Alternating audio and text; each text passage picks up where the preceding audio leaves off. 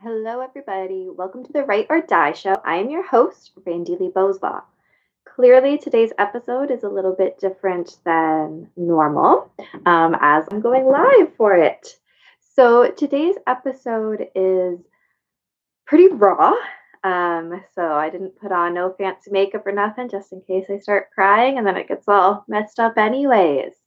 So, I don't have a guest with me today because today's episode I'm going to be sharing um, about a loss that I just recently had.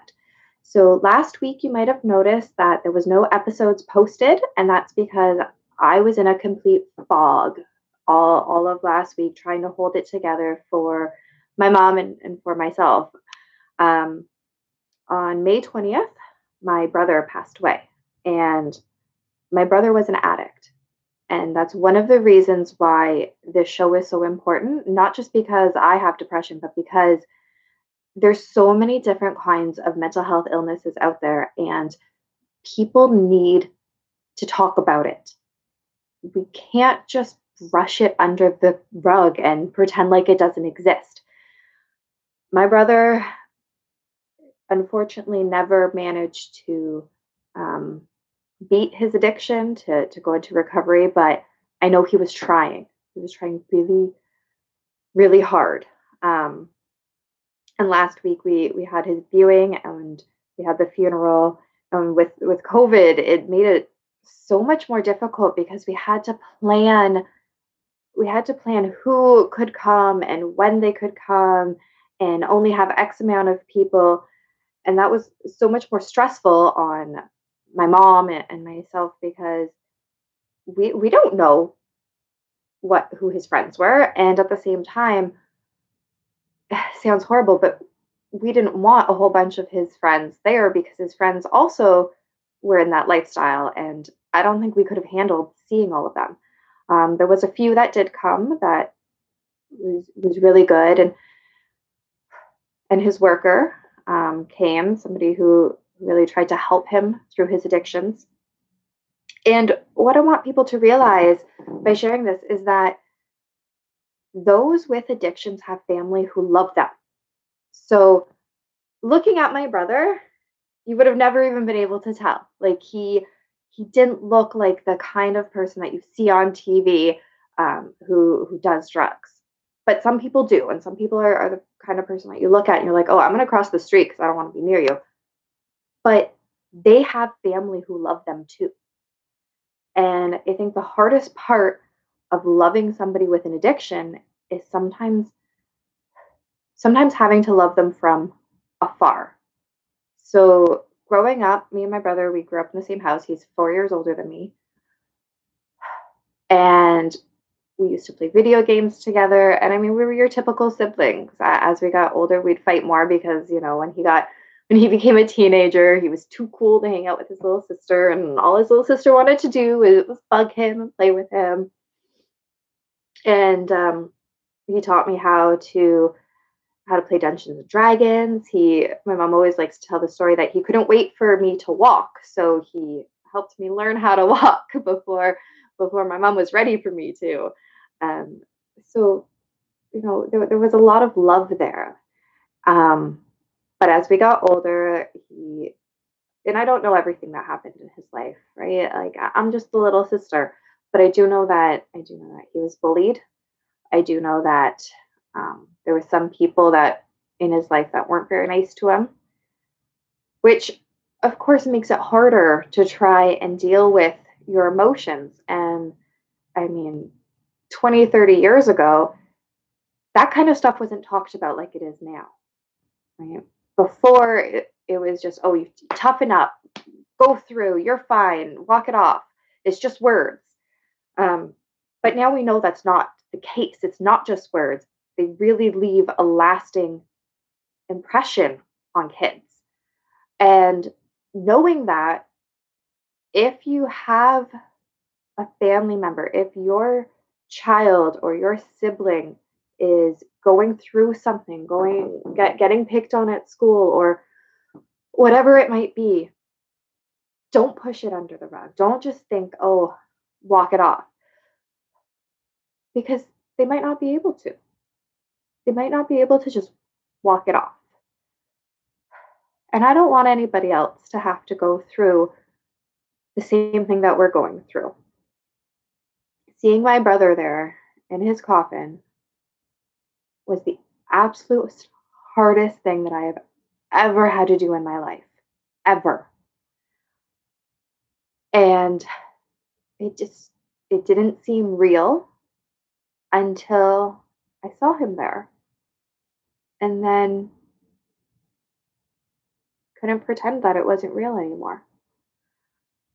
And I'm not much of a crier. I'm probably somebody in our family that everybody is like, oh, yeah, that's the tough one. She doesn't cry. But I cried so much this past week. Um, at the funeral, I had a big pile of big pile of tissues. I was like, oh, they should have put a garbage can near me. Um, but as my brother got older and into his addiction, it didn't go from zero to 60, right? It's it's a progression. And I can only speak from, of course, our our family's um, experience. Some people maybe they do go zero to 60. I, I don't know. But from my experience, it's a progression. So, you know, he started doing um, probably smoking weed. Um, I don't know exactly. Again, I was I was the little sister, but I do remember he started getting drinking. Drinking was a big one. And when I was in college, I moved out of the city that we grew up in, only about like 20 minutes or so away, because uh, that's where the college was. And I remember he asked me, he asked me to help him. And I tried. I said, okay, you can come, you can come stay with me because you don't know anybody where I live. And if you come stay with me and you don't know anybody where I live, then you don't have access to that stuff. And he came. And he was doing really, really good at first. But then it was New Year's Eve. And uh, he said he had to go out. He the the addiction was too strong. And he had to go out. And he did whatever it was he he did that night. And for my own mental health and, and the fact I had a little baby, I had to say, no, you can't come back. You can't come back because I can't help you because I'm not I'm not the expert in this. You need you need real help. You need to go to therapy. You need to talk about it because it's it's more than just an addiction. It's it's what is underlying that addiction. It's you know the depression that he suffered. I know he had panic attacks. I can remember uh, when I was a teenager and he had a panic attack and he actually he didn't know what it was at the time, and he actually had to he called an ambulance because he thought he was having a heart attack. Um, found out it was a panic attack. So there was underlying issues. There was underlying reasons why the addiction was so strong, why he couldn't why he couldn't overcome it. Um, and I know that he was trying, and I know that he was actually was in the midst of applying to a treatment place that was going to help. And we were all so excited for him. So excited for him to go to try that because all I ever wanted was for my brother to be back because I know that we had such good times and I know that he would have really got along with with my kid. They would have drawn together, they would have played video games together. They had a lot in common actually. So much in common. But he never really got that chance. The last time that he was really around, my kid won't doesn't even remember because I had to make that separation because I couldn't have somebody who was high around. And that is probably the hardest part about it is that my head and my heart they're fighting. And my head is saying there was good reasons why you made that separation. There was important reasons for your own mental health, for your kids' mental health. And I really was hoping my brother would find his rock bottom by doing it as well. Because a lot of addicts, they talk about the rock bottom. And that's how they know then to, that they need to they need to get better and they need to get help. And I was hoping that by making that separation, he would find it. And I think he was at the at the end there. I think he really, really was, which is why he was applying to go. The, the treatment place was like two hours away from here. So he was trying. But then my heart, my heart is saying, now you never get to talk to him again. My heart is saying,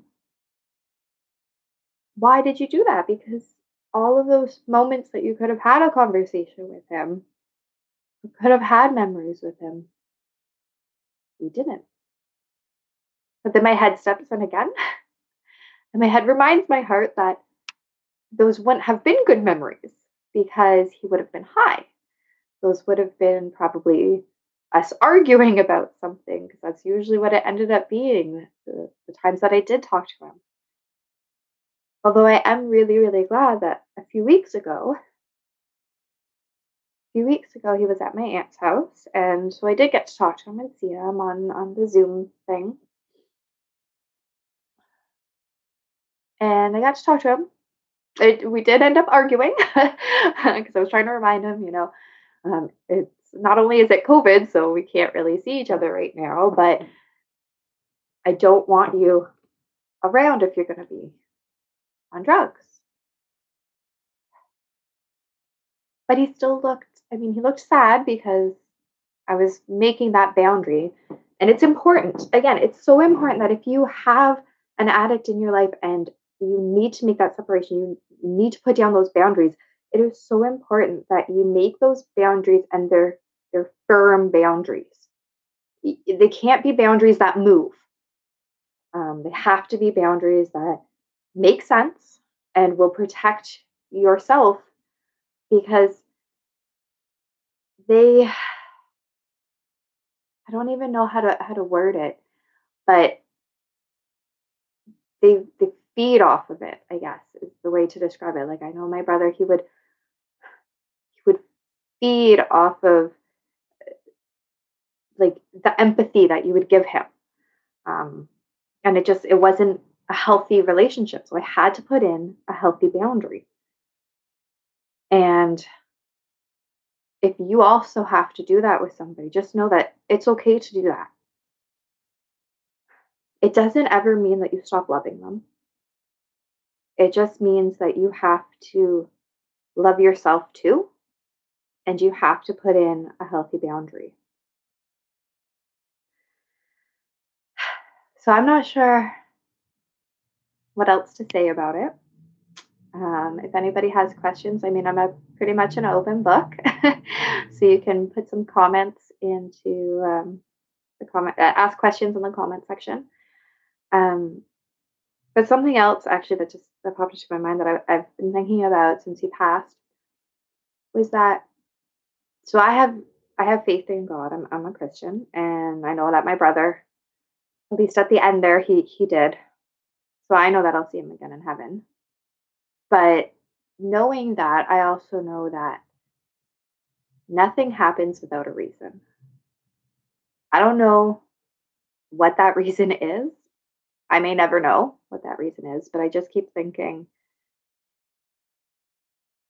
can't be gone for nothing. Can't have suffered for most of his life with this with his mental illness for nothing. There has to be a reason why it happened. So, so what we've done, what we've done, um, is taken his art because he was. See, that's why I didn't put makeup on. so what we've done is we've taken his the artwork that we have left of him because my brother was a really really good artist. In fact, um, many years ago, before his addiction got so strong, he actually had a one of his um, oil pastel paintings uh, in a museum, which was so so cool. I have to say, I was always jealous of his drawing abilities because I can draw like a stick figure, but he could just he could sketch something out so fast. He could he could draw it. He could use pencil crayons, oil pastels, paints, like so many different modalities of art, and it was mind blowing how good he was at it. Um, so unfortunately, we don't have as many um, pieces of his artwork left as I wish we had, but that's what happens when you live the lifestyle that he lived. But what we did is we took what we did have and we are adding his pieces to the merch store. And those pieces specifically, um, so anything in the merch store, always 10% goes back to the Canadian Mental Health Association. But what I'm doing, um, what we're doing as a family really, is his designs, and it will say in the description of the designs um, artwork or design by Brandon Boyle. And those designs specifically, the money is going to go back to addiction services. Um, ones that that tried to help my brother um, because they were so they were still so valuable and they really did help him and, and they tried and like i said he was i think he was making progress at the end i just wish that that he would have been able to go to the program and see it all the way through. So if you do want to, if you do want to support um, addiction services, like I said, those are on the merch store. I've put that link in the description and the two designs up that are right now because um, they were the two easiest ones to put up, but I didn't have to do any kind of um, editing or whatever because some of his some of his stuff he just did it on on lined pieces of paper. So i'm actually going to try and take out the the lines so it's just his, his artwork but the, there's two up right now. Um, one is called luda dog and that is actually it's spray painted and it's actually a picture of a dog that we had. So when when we were little my brother was probably I don't know, 13, 14, something like that. And I'm four years younger, so right, like I'm 9, 10, something like that. And he goes, Mom, let's get a dog. I goes, No. Mom, let's get a dog. No. Mom, let's get a dog. No. And my brother knew that if he just brought one home, she would just fall in love with it. So he brought a dog home, and mom fell in love with it. And so then we had a dog, and uh, my brother had named him Ludacris. And he was such a sweet little puppy although he did not like he didn't like to poop outside. We would go outside, we'd play, he would take him for a walk, then he'd come inside. And my mom had tons of like big indoor plants, and he'd find one of the plants and he'd do his number two.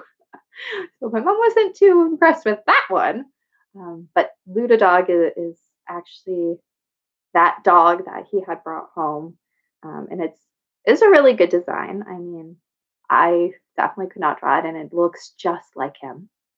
And uh, the other design that's up right now, I called it Tiger Sister because so it's a picture of a tiger, and he made it for me.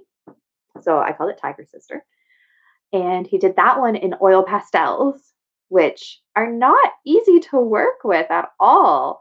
Uh, like I said, he was so, so amazing as an artist. Like, blows my mind how good he was. Um, so that one's up there as well. And that I still have, it's been hanging on a wall everywhere I've lived since I got it, uh, probably 18 years ago. and I still have it and it's it's awesome. Uh, there will be more designs posted uh, as I get to kind of cleaning them up or whatever and getting them onto the computer. Um, will be more coming, and, and like I said, all of those are going for addiction services. So, I guess the, what I always ask guests on the show is, what would you tell somebody that is going through their own mental health crisis, or version of that question? So I'm going to ask myself that because I mean it's still an episode on the show, so let's let's keep some kind of consistency. So what I would tell somebody that is going through their own addictions right now is your family still loves you. Even if they've had to put boundaries around them, they still love you. And there are still people that I know that are still in their addictions. And if they watch this episode, we still love you. And we just want you to get help. And I think that anybody's family just wants them to get help because they just they just want them back. And I know I know that being an addict is not something that you just fix and that's it. It's same with depression. It's an everyday battle. Mental health is an everyday battle, and that's okay. It's okay if you have bad days, but you get back up and you try again. And what I want to say to the families of people who had to put those boundaries up is that I know that you still love them. It's like I still love my brother. And it's okay that you had to put boundaries up. And it's okay that you love them from afar. Just keep holding out hope and keep talking about it. Don't be silent. That you have to keep talking about it. So that's enough for me for today for the episode. Um, it's, like I said, we have our merch store, proceeds going to addiction services and Canadian mental health. And remember, the only way to end the stigma of mental health is to speak openly and honestly. Bye.